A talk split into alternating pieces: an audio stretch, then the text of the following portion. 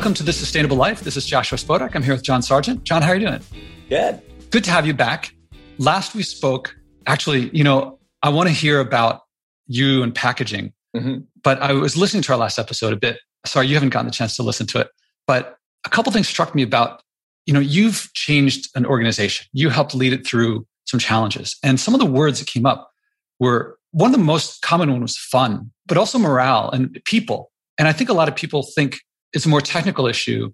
And I think one of the things that came off was how much more of it was of, of a person, of a people issue in terms of your relations with others, but also your own internal vision and your leadership. Yeah, and I've always been a believer in that, right? And it, it goes through everything is the that uh, people will perform at their best, particularly creative people will perform at their best if they are actually having fun at the same time. So I when I started to think through this many years ago. I set up the goals of the company as, you know, four things return to shareholders, sales growth. And number three was have fun while doing numbers one and two. And then the fourth one I added 10 years later was do less harm to the earth.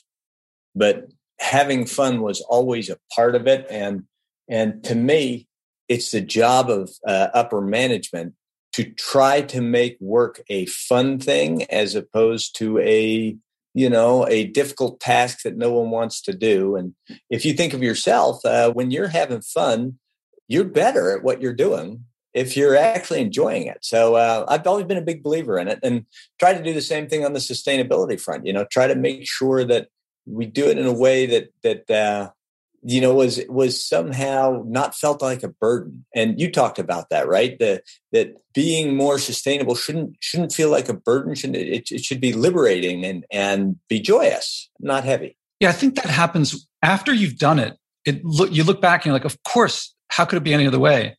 But everyone before they do it thinks it's going to be a burden or a chore. How could it possibly be fun at some level it is right? Because it's a trade-off. The satisfaction you get from doing it comes from it's actually work to do it right? You you have to actually work. And satisfaction comes from from working to accomplish something and there's a satis an, an innate satisfaction when you do. So the more you sacrifice sort of the more rewarding it is in a certain way. And so you know and there's a sort of purity about it the less sort of you're using, the less sort of encumbered you are. But that said, it's really difficult on a personal level. Unlike you, I am not as uh, personally, I don't know, good at it. I give in to my um, cravings and desires more than you do.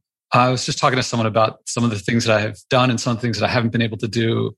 Uh, I want to get to that in a minute. I, I want to go back to you said of the of the priorities that you had in implementing this or in your leadership in general.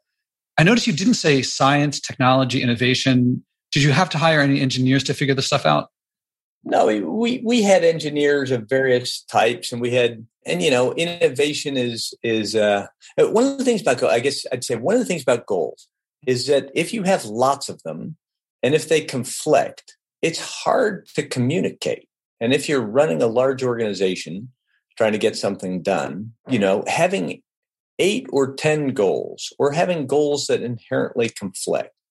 It just makes it harder to get focus and harder to have people understand the sort of core underlying idea of what you're trying to accomplish.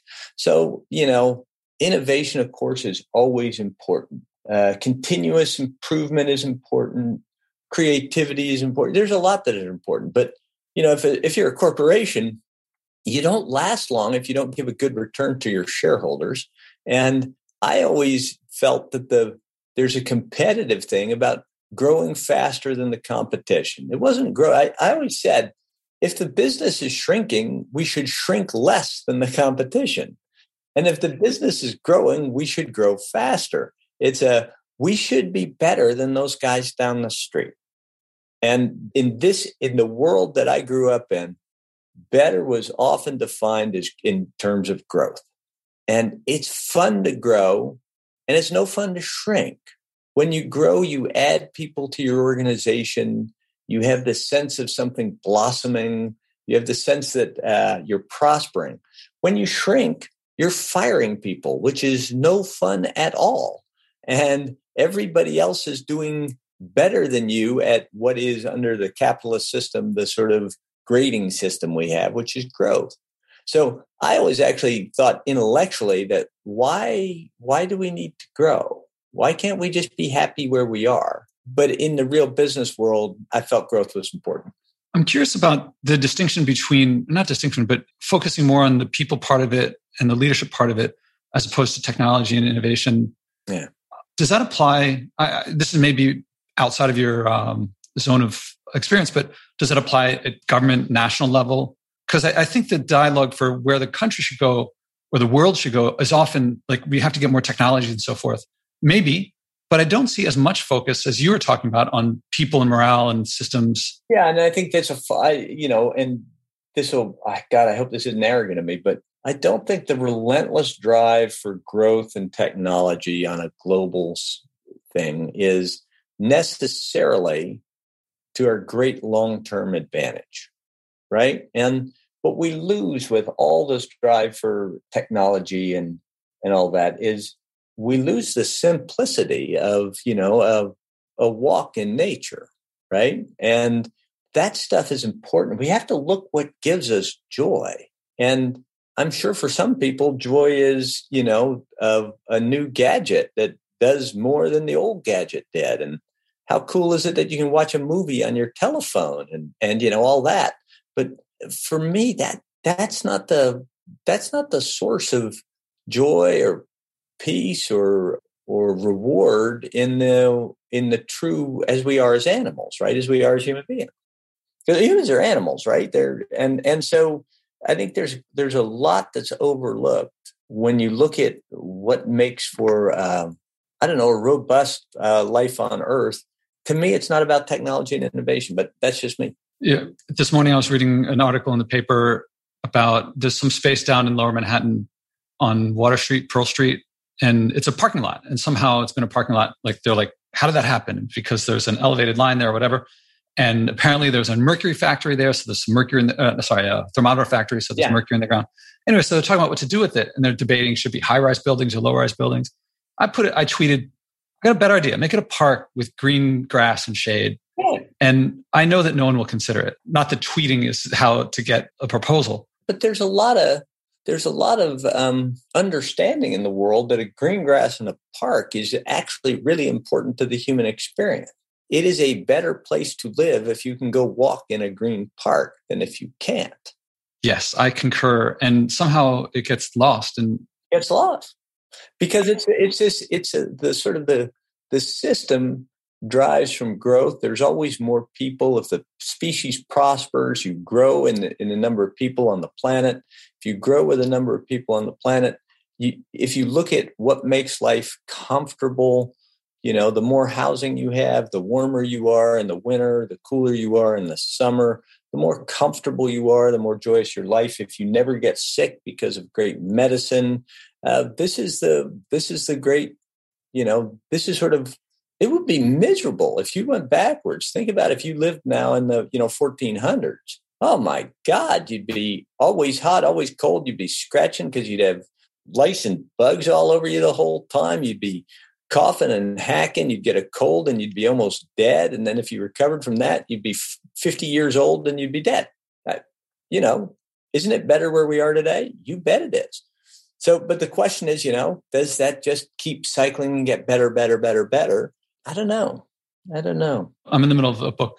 I don't know if you know James Suzman's book Work, and he wrote a book before that, Affluence Without Abundance, about he lived among the San Bushmen in Southern Africa for a long time. Yeah. So if you go to 1400, Europe, uh, much worse in terms of longevity and health and um, and prosperity than today. Yeah.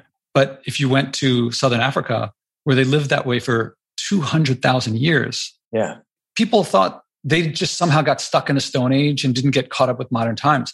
But no, they looked at other ways of living. They're like, no, why would I want to do that? Why? Why would I want to do that? Like the American Indian, right? Yeah. So that's like a really that book is really getting me to change a lot. I mean, there's a lot of books that change a lot of things. That's one of them.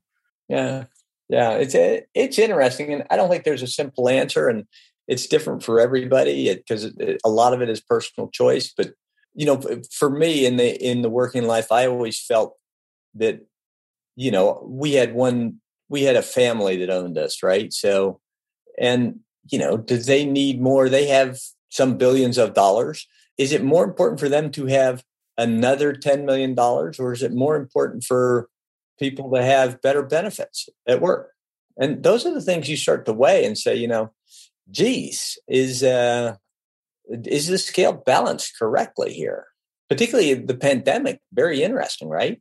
You know, you start to see, oh, the employees here are actually, you know, really struggling. And do we need to make more money for the owner at this point in time, or do we need to make sure our employees are in good financial health and good emotional health? What should we stress as far as running a business? And and you know, it's that's interesting stuff when you start to actually have the weight of it and try to make those decisions. I did want to cover a bit of what struck me from our last conversation because most people when they think of acting they think of technology innovation and and they think of a challenge yeah. and it is challenging the switch although i think after you switch it tends to be not hard to stay once you're there.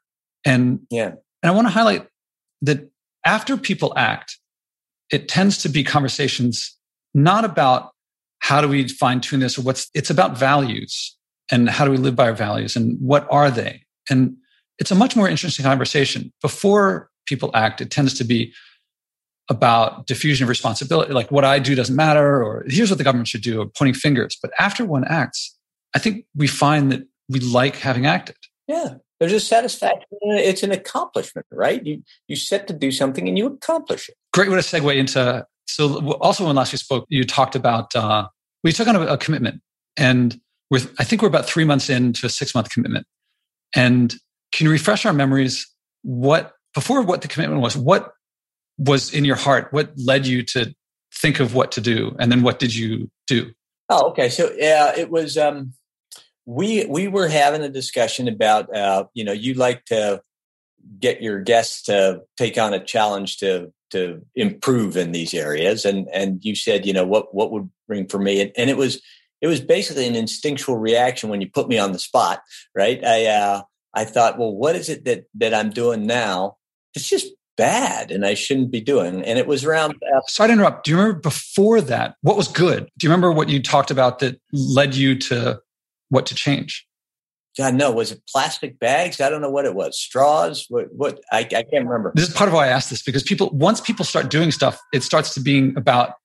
Uh, here's New York. I don't know if you can hear it reminding us. You're talking about the quiet and here's yeah. some noise, and people forget about often what originally motivated them, which is usually what will motivate them again. So you talked about, I think Wyoming, maybe where you grew up in like silence, being away from people. Yeah. Actual, not just going on a little hike but really getting away. Yeah, way way back, that was part of the discussion about um, what do you find? How are you constructed? What feedback have you gotten to construct uh, sort of your your point of view on what's important, right? And that's about understanding the importance of nature and the and the wilderness and how important that all is. And and you know, a bit of plastic on the trail is a is a bad thing, right? Just a little one little piece of plastic on the trail is a bad thing. So that's sort of in my construct. But when you ask me, you know, point blank what I could do better, you know, I scrambled in my brain and and immediately popped in the thing that just irritates the shit of me, which is people who, you know, put your food in layer upon layer of plastic when you go in and order it, right? So you go into a deli, I'll have a roast beef sandwich, and you have to tell the guy, no plastic shell, please wrap that in paper. And then once the pandemic hit, I found that I was going in and taking the easy way out. And you go into these stores and you just grab the pre made food, which is generally in plastic. And unfortunately, the stuff I like the most is in plastic, mm-hmm. which I like the most to eat, which has the best taste to me, the, the stuff I enjoy eating. Mm-hmm. So that's what I said. That's what came into my mind. And I said, well, you know what? That's just bullshit because I can go down a road and get some stuff uh, that's, you know, not as good, but is fine. And I don't mm-hmm. care that much about food. So why am I doing that? So I said, I'll stop. Uh, inside stop, I said I'd get better at it because I knew I wasn't going to stop entirely because I'm weak. so, I, uh, so I said, I want to get better. And the fantastic thing is there's a, there's a layer of guilt that puts on you when you do that, right? When you when you make that commitment to you, when I made that commitment. Now, when I reach out for that thing I like the most, I go, oh, I, I, have got the mission not to do that, and so I I pass by that and I you know go home and eat the peanut butter and jelly sandwich instead. I believe that it doesn't create guilt. I think it reveals guilt that was already there and enables you to act yeah. on it. But it, that's exactly right. You're exactly right. It, it, the reason I chose that is I felt terribly guilty about it. Right? I, I already knew every time I did, I felt guilty because you know I have for Christ probably a 15 years now. I've been saying to guys behind counters, you know, don't wrap that in plastic and no plastic bag, please. And actually, no bag at all, please. I'll put it in my pockets. And yet, here I am hypocritically grabbing my tortilla roast beef, roast beef wrapped in a tortilla, cut into little bits and laid into this pla- heavy plastic container. I'm grabbing it and eating it, which is, you know, hypocritical. It's not what I should be doing. Well, you talk about this inner feeling is a lot of people out there are doing very important work on what I call management of, of working on the numbers and, and creating goals and hitting the goals and creating incentives. I think that's very, very important what I'm doing is I'm trying to work on these inner feelings. I think everyone's all twisted up. And if we, with these feelings inside of like, I want to do X, but it's so much easier not to, or everyone else is not doing it, or what I do doesn't matter. I think that what I want to do is resolve that twisted up feeling so that people yeah. can feel, I think that they want to act in a certain way, but they don't want to be the first, or they don't want to be weird, yeah. or, and then that's why I want leaders on the show so that people can say, oh, I know that person. I'm not weird. It's John Sargent's weird. I'm just doing what he's doing. Yeah. So for the general person, right? If you're living your life in America today, you're uh, bombarded with advertising, and people have gotten really smart in trying to make you want things, and you want them, and fulfilling what you crave and you want is a very human thing. And the world has gotten good at making you want stuff. So at some point, if you really want something and you can't have it, think of what happens when you're a, a three year old. You really want that thing. Your mom says no, and you burst into tears and you scream, I want that now. Right? That's, I think that's a very human thing. So, you know, when you want something, you want to, you want to do it. And, and the, the right place to attack that, I think, is in the don't allow yourself to be manipulated to want something, right? Because you're being manipulated. You, mm. the, why do you want that particular thing? I want that because I'm being manipulated to want it one way or another. I'm, you know, I have the right combination of sugar and salt that a chemist at a food company has figured out is addictive, right? And mm. he, he, that guy is making me want to eat that right? That's the way it works, right? it, it is, you know, the the the desire to have something is sort of manufactured beyond having, you know, food and shelter. And, you know, human companionship and children and stuff like that. Those, those are all naturally baked in. And a lot of the rest is manipulated. And I, you know, I can feel myself being manipulated, you know. Get the Patagonia catalog and you see, ooh, look at that new jacket. I'd like to have that thing. I don't need a goddamn jacket. what the hell do I need a jacket for? I have, I have, a, I have every Patagonia jacket I've ever bought is still in perfectly good form. So I got to stop buying that stuff. So I did. It reminds me of, uh, I think it was Cory Doctorow. He was teaching at NYU and he wrote two pieces. One was, it was about students having their computers open in class. And this is years ago. At first, he said, it's my job as a professor, as a teacher, to be interesting. And if yeah. I'm not interesting, then they should be able to get stuff out. And then a year or two later, he wrote, The best minds of our generations are hired to figure out what makes people want to open the computer and once it's open to stick in the computer. And I can't I can't possibly compete with teams of people at Facebook and Instagram yeah. that I can't compete with that. There's no way. But he can. And Cory in particular can, right? Because himself. Yeah, oh God, yeah. Cory can compete, right? Because I don't know. You, uh, Cory is uh, he a fast. We, we published Cory, and and uh, I, I really like the guy, and, and uh, he really really smart, right? Mm-hmm. And the thing that Cory has perfected is not only is he intelligent on all these topics, but he's uh, vastly entertaining in the way he presents them. that in person, Cory whips a screen every every moment of every day if you are curious at all as a human being because he has a magnetism about his enthusiasm for what he's talking about is magnificent. And face to face you can't there's no way a screen can compete with that. But he's right. In your day-to-day life you don't have Cory in front of you. You have your screen in front of you and those guys are making it addictive as hell. I mean, they're hmm. making it seriously addictive.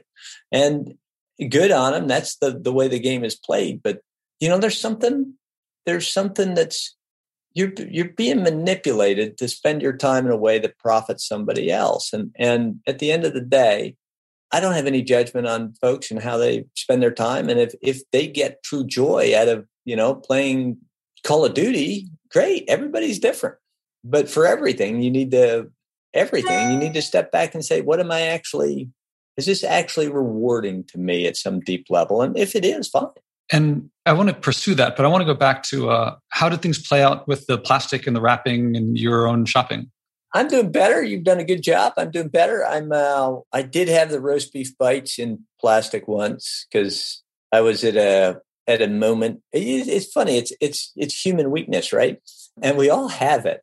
You have X amount of discipline, and there are days when you get up and you know shit isn't going right and da, da, da, da, da, da, da, and you want to reward yourself with something, right? And there's days when you're weaker and there's days when you're stronger. And, and I had a weak day and I grabbed those roast beef bites. But overall, I've been doing okay. I would guess, I would guess my, the amount of plastic I'm consuming through eating and drinking is probably down, I don't know, half. It's probably in half from when we talked. I consume less of stuff too, right? So, you know, I've been much more disciplined about not getting diet soda or seltzer in a can because I have the seltzer stuff I make at home, right? So I, I don't, if I just have discipline about it, I don't need to do that. And I've started doing the, the thing I never used to do, which is carry a water thing on, on planes and stuff. So I never get uh, stuff at airports anymore because I always used to, I'm one of these guys who obsesses with light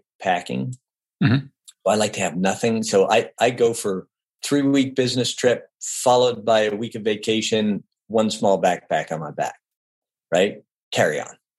And that just means you have to be very sort of rigid about what you put in that bag and what you don't. And, and that big water bottle was always like, mm, too much space and I can do that another way. And, and then I've, so recently I just sort of switched that and said, well, that's stupid because not drinking a can of soda is actually more important, you know, I'm not consuming that can. So I've I've gone the other way. So, you know, I'm making I make progress. I like how return to values there of when you talk about water, you know, like what's important. I mean, to me, talking about what's important is talking about one's values and how to live by one's values. Yeah, yeah. It's hard though in today's world. Temptation is everywhere. Mm-hmm. Temptation is everywhere, right? And and so, you know, we're all human. And if you can get to sort of think of it as monastic living, right? If you can get to no need for outside, you can realize once you experience it, and this is some of the stuff you talk about, once you experience it, you realize the gratification in it, the not having things, the the quiet, the you know limited supply of food, all that. There's a real joy in that, but you have to experience it first. And most people don't want to experience it because it's not naturally something that you think you'd want. How often do people go hungry? How often have you spent four days and not put any food in your body? Most people have never done that. And the reason you haven't done it is, hey, it's uncomfortable. And your body says, give me some goddamn food. And there's some food sitting right over there. And your body screams, take your hand, reach out, grab that goddamn sandwich and put it in my mouth, is what your body is telling you to do, and very strongly. And so it's hard to refuse food. But the guys who do it say it's fantastic. I've done it once and I felt great, but I did it. I did it the cheater's way out in the wilderness, and there was no food to be had. No temptation. So yeah, there's no temptation, right? So that's the cheater's way. I did it cheater way, and you feel great. Did you go four days? Yeah, four and a half days. I've done three days and it was really a life experience.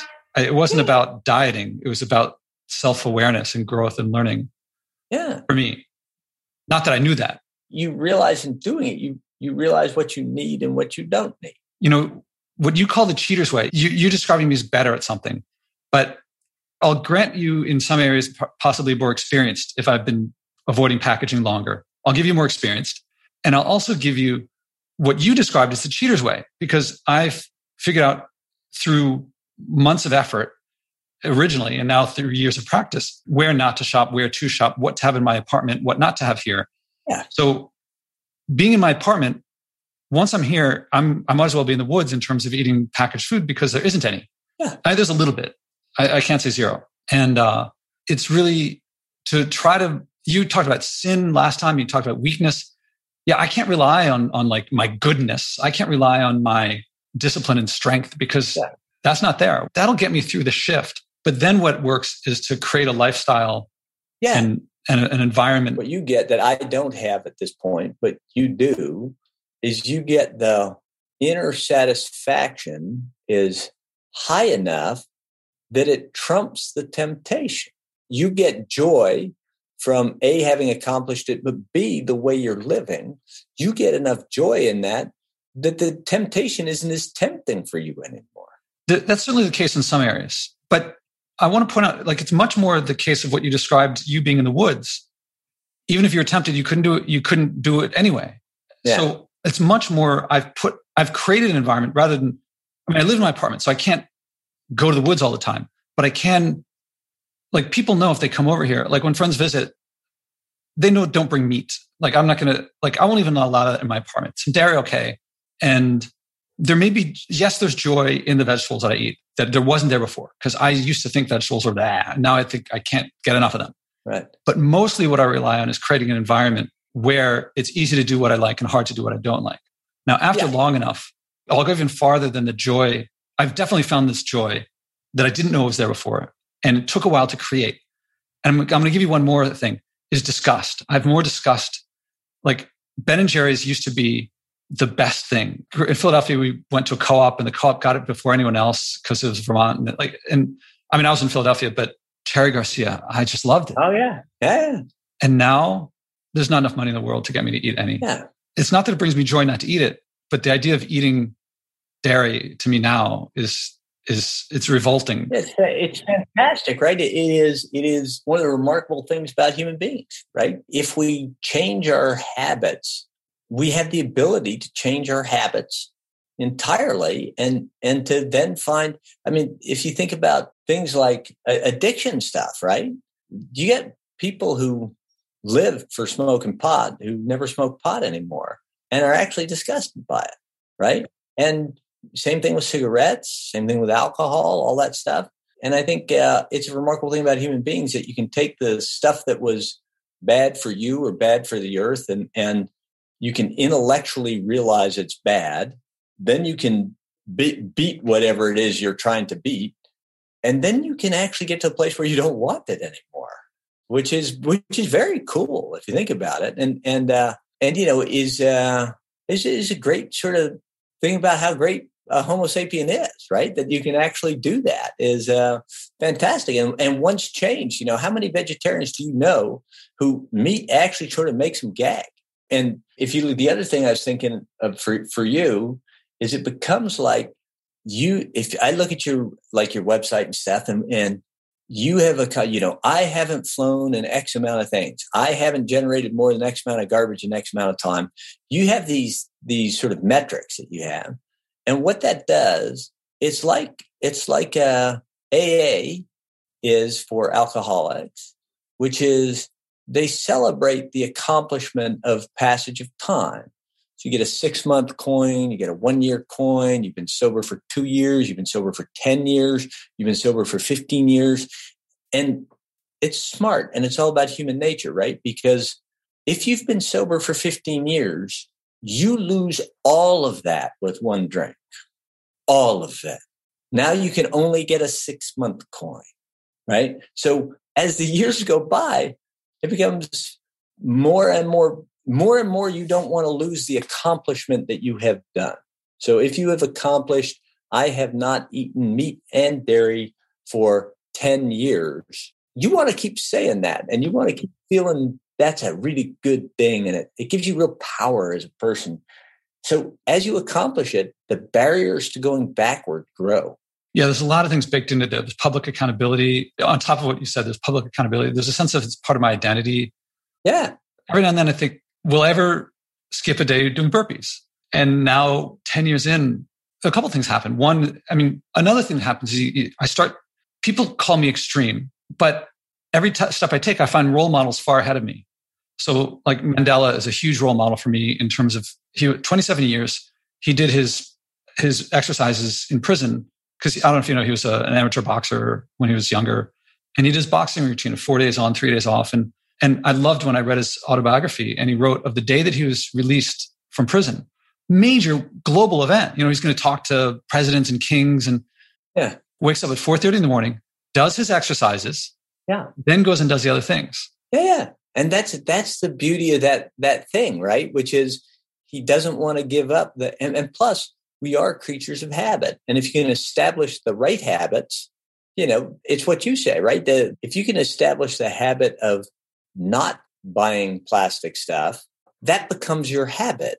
It becomes a good habit as opposed to like smoking cigarettes a bad habit but good, habits are powerful in both directions if you like the show i recommend acting as my guests do it works best with someone supportive, your spouse, parents, kids, neighbors, or friends.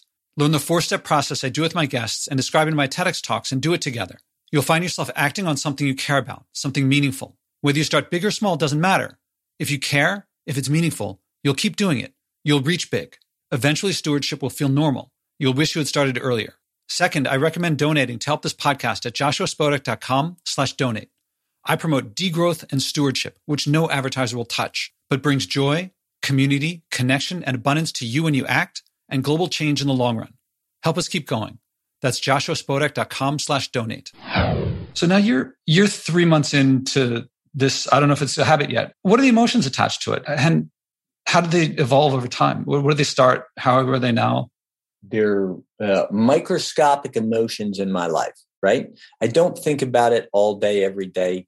I don't think about it hardly at all. I'm not a big food guy, so I, I don't think about food. I don't I don't care much about food. So it happens when I go into the store to get the sandwich or whatever. Mm-hmm. That's when it happens. And so it's a small moment, but every time I triumph over my basic urge to grab that thing and eat it, there's a little sense of joy, right? There's a little sense of joy as I get through the checkout. I'm out the door. I didn't buy it. I go, yeah, I didn't buy it. And then that's gone. It's a two second emotion but it's joy it's it, it is it is joy it's not mm. uh it's not satisfaction it's uh happiness happiness joy is there also is there frustration or or annoyance no that that there's frustration and annoyance there when i'm in the place and i want to buy that thing then there's frustration and annoyance but it mm. goes away as soon as i leave okay and is this affecting relationships with other people does it involve others no not not very much it it uh as I say, I'm like a, I'm not like you. I don't go all the way to zero or try to get as close to zero as possible. I try to be better. I don't force myself, you know, I did, if I could be 50% better, that would move the needle. So I don't have, uh, I don't have the, the overall sense of denial. You know, I don't have that, you know, I'm never going to do that again thing. So it's less serious than what you do. I wanted to ask if you're living with anyone and, and if they get, if it affects them, but now I also have to go back and say, why do people always think I'm, I'm, I'm not shooting for zero? I'm also shooting for better all the time. To me, I feel like, I think I mentioned this before. It's like to an artist, the details are really become very important. I mean, when you're a beginner artist, you don't know. But you are looking for continuous improvement. And that's yeah. your problem, right? Because once you start down the road and you take it as seriously as you take it, mm-hmm. and you want to be better all the time, pretty soon you're going to run out of you're going to be up there at 99%. And that last percent is really almost impossible to get, right? You're thinking of it as, as I don't know, obligation or, or, or work, but I'm thinking of it as, as fun. So that last bit of fun, I'm like, I want that too. That last bit of fun, you're, you're just reaching for that last bit of fun, but there is a, a limit if you want to stay alive. There's a limit to how far you can go. So your gains, the amount of gain you have will continuously shrink as you get better. If we talk about this again in another three months, I'm I'll be curious how that goes because it's like saying to LeBron James, like, how much higher percentage of free throws do you want to get? Like you can't get 100. What he can get is each percentage point better is tougher and tougher to get. So if you're naturally, say you, you say you shoot free throws at a natural pace of you get 20% in, and then you start to work and practice. Now you're at 30%, then you're at 40%. You're making these huge gains, right? That's you're making gains of 20, 30% as you go. But then when you get up to 80%, getting to 81% is a tiny, tiny gain. And it's really hard to do. So the further you get along in these things, the more difficult it is to make percentage jump gains. My measure is not the percentage gains. My measure, okay, I'll give you an example. Okay. My electric bill is probably lower than most people's. Yeah. And I came across this article a while ago that talks about how other countries, I was just reading this, other countries tend to, or other societies tend to use less refrigeration, more fermentation. We're yeah. talking about uh, uh, Vietnam. So a yeah. hot, humid country and they don't use a whole lot of refrigerators, not like we do. And there's a lot of street restaurants, and those restaurants yeah. don't have refrigerators; they ferment stuff. Yeah. So, you know, in line with my wondering if I could go without packaging for a week, I looked at my fridge and I was like, "That's probably my biggest source of power, or my biggest use of power right now." And I thought, I wonder if I could go without a fridge for a little while. And then, you know, I think I, I don't know if I told you, but when I first had the idea to avoid packaging for a week, it took me six months from having the idea to doing it because I was planning and analyzing instead of just doing it. Yeah. And I realized that the planning and, and, and analyzing was just delaying doing it. And that's a big that's a big mistake in business too. You see people make all the time. Spend two years making the plan where Jesus, just do it. And then if you've got it a little wrong, adjust. But don't spend all your time planning. Yeah. I mean, to solve the problem, face the problem, have the problem yeah, happen and then solve it. So with that in mind, I went over and just unplugged my fridge. This is December 2018. And I made it a couple months without, and I had to quick, like, okay, suddenly the stuff in the freezer is starting to thaw. So I had to figure out what to do with it. And then this year, I decided to unplug it earlier in the year and go longer because I, I do it in the winter when I can put food on the windowsill and it's cold over there. And also in the winter, my food is tends to be it's local stuff, so it tends to be more root vegetables as opposed to the green right. leafy stuff. And root, you know, rutabagas can stay on your counter for a long time. Yeah. So my last two electric bills, there's the fixed cost that's twenty dollars a month that I can't change. Nothing. That's just a, a bill from Con has that. The electrical charge was a dollar seventy both of the last two months. Now you might say it was it was already down to I don't know not much above that before that. Yeah. So you could say, well, to get if I want to get to a dollar fifty or a dollar, like that's a lot of work. But that's not my experience of it. My experience of it is fermenting foods and cooking from scratch and how do I like how do I shop and it's a joy of food. Yeah. So someone who's looking at the percentages and the dollars, it's like, okay, so say I get down to a dollar, like I save 70 cents a month. Even the power use isn't that much. Actually, now it's gotten me to where I'm probably going to go and look into getting solar for my apartment. Now, is that going to, that would be like just something sticking in the window with a little battery pack. That's not, the point of that is not savings. No. The point of that is like, oh, how does solar work? What is, how much sunlight do I get? What can I power? And it's a voyage of discovery that if you only look at the numbers, you're not seeing what it, the meaning value for me. For you, that's a voyage of discovery because that's what interests you and, and, and brings you passion, right? And for other, other people, guilt is what is a driving force. There's many people on earth who a lot of their behavior is driven by guilt. Well, oh yeah, that's me in the past. That's that's what led to this. Yeah, what should I be doing? What shouldn't I be doing? And you know, there's to me, the using solar is not about money. They when you go to these solar companies, they all say, "Send me your electric bill," and you know, I'll, we'll try to figure out a system that'll reduce your electric bill. And I'm like, I don't care if I reduce my electric bill. I'm happy to have my electric bill go way up. I just want to not be using fossil fuel power in my house so that I feel good about sitting in my house being warm. See, when it's you, it's not about the numbers. For you, it's about the joy. Yeah. For me, it's also about the joy. Yeah. And numbers is just traditionally how we measure shit, right? It's how do you realize what you're doing or whatever? You measure stuff. And and so the, there's these numbers that are perceived to be important. And it's the same with business, right? There is, I remember when we were doing solar, when we were looking at solar panels and, and uh, on the warehouse, we, we couldn't get that done. And there was a, there was a moment where, and it was failure on my part that the way to do solar in actuality, if you're looking at the problem you want to solve, which is the global emissions of carbon. Mm-hmm. Oh, can I guess? Go ahead. I bet it's use less power in the first place. Yeah, it's use less power in the first place.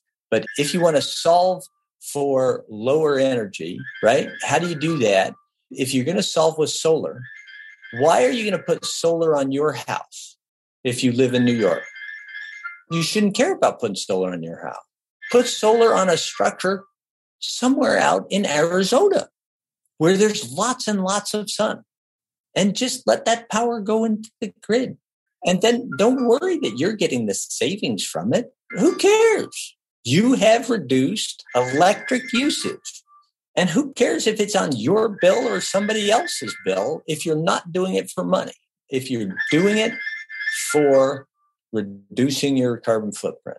I'm actually going to throw a different thing in that the reason I'm doing, I talked about saving power, but that's not actually what my goal is. It's a minor goal for not having the fridge plugged in.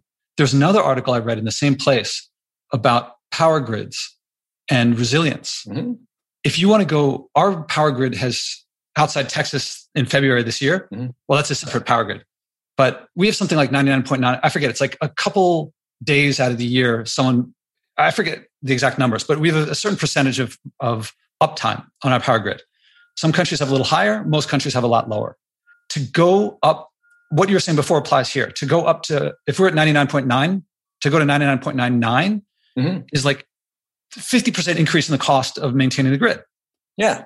But it also goes the other way. To go from 99.9 to 99 or to 98 is a huge, huge savings. Yeah. And what keeps us from doing that is we feel entitled to power all the time. We do not live resilient ourselves as individuals. Exactly. If we as individuals could permit a few more hours of downtime a year, then the savings, first of all, we could use a lot more renewables and we could, the savings in, in maintenance and building out power supplies and not having peaker plants would be tremendous. If we could just go without a fridge for a day or two a year, that's what I was looking at. I think it was increasing resilience. There's another way of looking at it. It's same same problem. You know, if if it's a global problem, you don't have to solve it locally. Yeah, I like to use the word systemic and when when we are doing it, I remember we didn't put solar panels up in in uh, New Jersey on the Barnes and Noble warehouse like we had hoped to. We didn't, you know, we didn't do it. And what I should have done, I just couldn't get myself there. I wanted the picture of the warehouse, our warehouse with the Macmillan name on it, with the solar panels on the roof, and look at that. And I knew for employee morale, they'd be proud of it, and and there'd be a big boost in you know, hey, you know, how great, look at the steps we've taken. And I just, it was, it was ego. I wanted that on the R. I wanted it on our roof because I wanted to make that statement. And the end of the day, what I should have done is just taken the money we would have spent, put it on somebody else's roof out in, you know, because our, our warehouse couldn't, the roof wasn't strong enough. And put it on somebody else's roof where there was more sun. We, and I didn't. And, you know, a, failing oh, I was I talked to a couple days ago. I'm talking to a guy who's the CEO of this big organization, and they're they're coming to me and they're like, they're doing PR first and effectiveness second, and I want to switch that. Yeah, and that, and that I always I took a lot of uh, uh, grief in the company because everybody wanted to wanted to tell the world what we were doing, and I said no. No, I'm not going to broadcast that we have this target of, you know, 65% reduction and press releases and it's going to appear in all the newspapers and all that. I said, we can talk about it when we do it. We have to do it first, then talk about it. And that was also a mistake at a certain point, right? Uh, it was a mistake. And I look back at it now, I said, ah, we did that wrong. We should have started talking about it because there's power in talking about it. And they finally started, they finally got me to you know, agree to do some stuff, but we should have been much more aggressive earlier with the gains we were making as we were making them because other people might have followed. And, and, you know, it was, uh, that was dumb of me. So this company that is thinking about starting something, am I reading right that it's, it's start with internal what you want, but the, I think do PR, yes, but after you've already done something, or or maybe before too. You can say, and it works. It's hugely effective.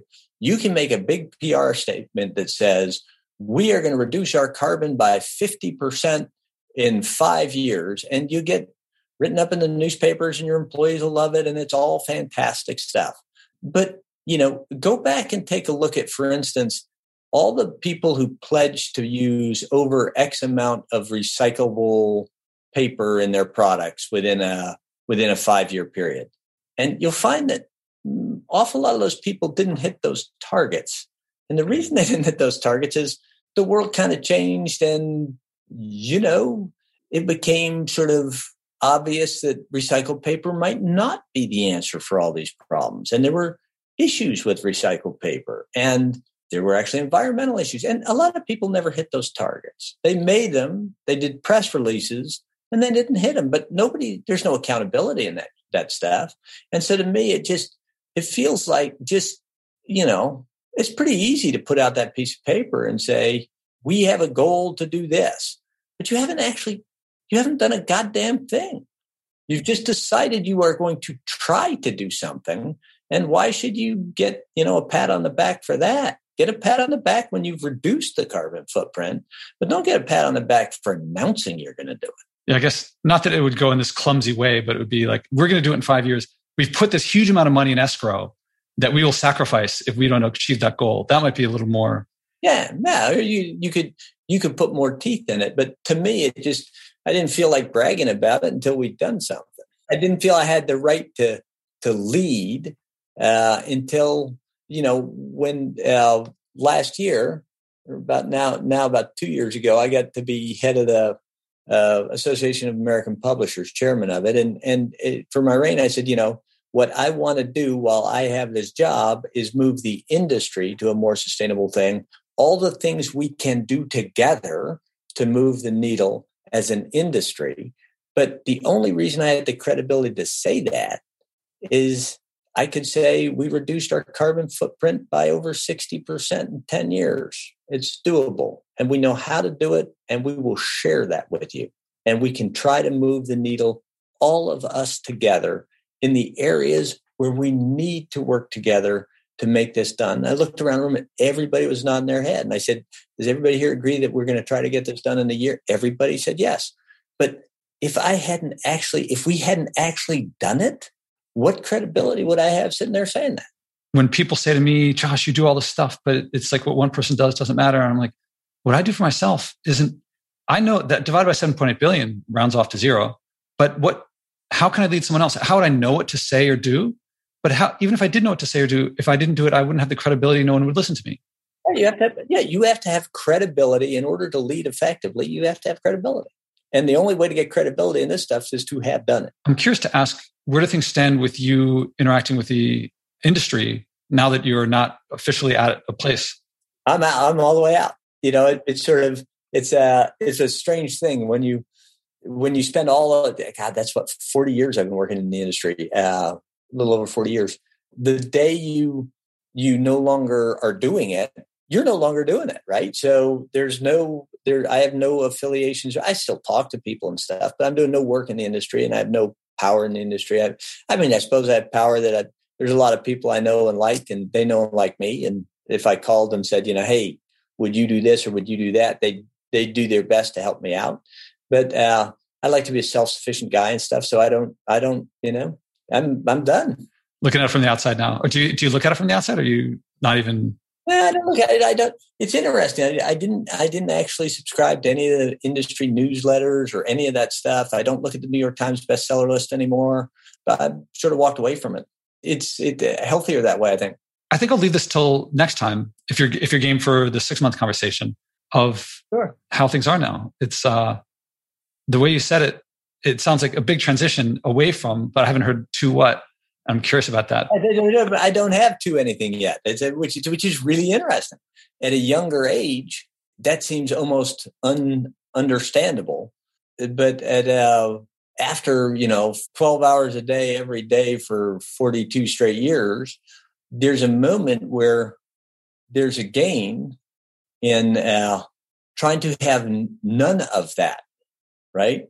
none of that to change. Think of, of you, right? Pre, before you started doing this stuff to after, you're a changed human being. You have different set of goals and all that. But you had to make a leap at some point, right? You had to have, make a leap from the path you were on to a new path. And, uh, and, you know, sometimes that leap is generated internally. Sometimes external factors force it, which is the case for me. And then you have to decide, okay, well, I'm in midair here. Where do I want to land?